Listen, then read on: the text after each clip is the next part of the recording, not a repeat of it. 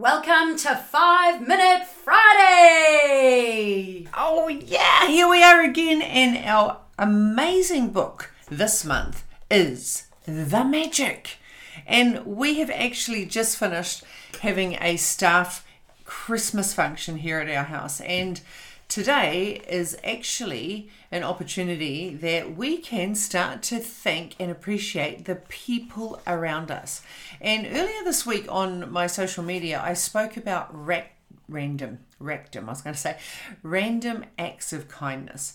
And lots of people messaged me and said it was actually a, a wonderful live newsfeed. So I thought, what better thing than to start with today's podcast of magical people who made a difference. And who are they in your life? Who, as we're wrapping up this year, I would love us to just take a moment to think about all the people, the amazing, magnificent, phenomenal people that have made a difference in our world in just the last 12 months. So think back to January, February, March, April, May, and think about the whole of the 12 months. How many people have made your year even better by being in it? And I just wanted to share a story with you. 12 months ago, I wasn't actually able to enter back into my business just due to mandates here in New Zealand. And it was the first time I had owned a business like I've had a few businesses over the last 24 years, not being able to enter my own business was pretty traumatic. And it meant that my wife had to go back to, um, well, not go back to work. She obviously was still working through lock. And she had to go into the business to take on the roles that I normally do in the business. It also meant that I wasn't training or running any workshops in the business. It also meant that I wasn't getting my nine by nine. So I have this thing, it's nine hugs by 9, 9 a.m. every single day. And what that meant is that for the first time in 20 years, me and my wife were living separate lives. And we've never done that. One of the main reasons that we have a business is so that we can work together because we're passionate about transforming women's lives physically, mentally, and spiritually. So, what this meant is our team actually had to have a transition as well. So, Sam has a certain role in the business, I have a certain role in the business, and all of a sudden they had one boss, which they probably liked if I was honest, one boss, and all of a sudden the leader who was in the business was no longer able to teach classes, was no, longer able to run the workshops, was no longer able to facilitate and um, involve the staff in training. So there was a lot of changes and a massive transformation. And with change, lots of people have resistance and lots of people have fear. So we tend to stay stuck. And what we learned through our business is we have so many amazing, incredible women who share the same values that we share and that are extremely passionate about helping women to show up to be the best version of themselves. So, today, I would love for you to reflect on who are the people that have made your life easier because my team, as I said, they've all been here for Christmas and it just made me think about how fortunate and how lucky we are that we have an incredible team of women. Because without them, our business would not have survived.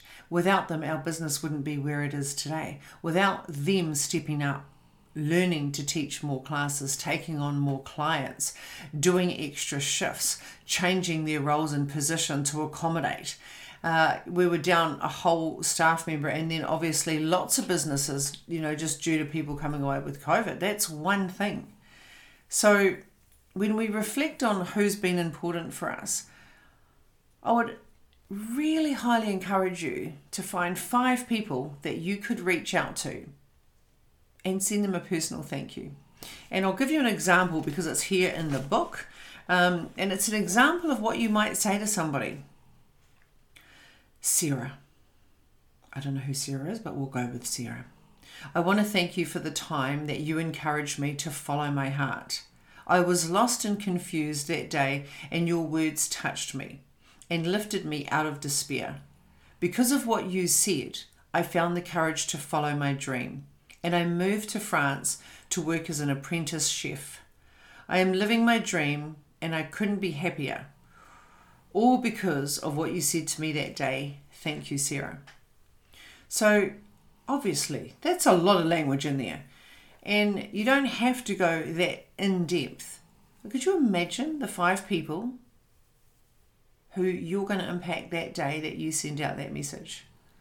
So, to my amazing, extraordinary team, I really wanted to thank each and every one of you for helping my wife when I wasn't able to enter the business, for not only showing up with passion and purpose, you also showed up with energy and you radiated energy. You've been there when we've needed you the most. You've been there when I was lacking connection and lacking hugs, and I wasn't able to go into cafes and rubbish bins, I mean, rubbish tips, or even to the library, uh, even to movies. And I would drive into work and I would do a class outside of the gym with the back doors open. You would sneak out and you would hug me. Like my team would like sneak out and go, Boss, we miss our hugs. And we would just hug. And what that meant to me is it made me feel like I belonged. Because at that time in my life, I was really struggling with feeling like I was being judged, like I was isolated, I was alone. Uh, I was struggling with abandoned, feeling abandoned. I was struggling with feeling judged. And my beautiful team that never judged me, that loved me unconditionally, that broke the rules what that gave me and what that how that made me feel. I actually couldn't even put it into words for you. I couldn't put it into words for you. But you made me feel like a human. And i was stripped of that because i couldn't enter my business. I didn't feel good enough in society because i chose my health.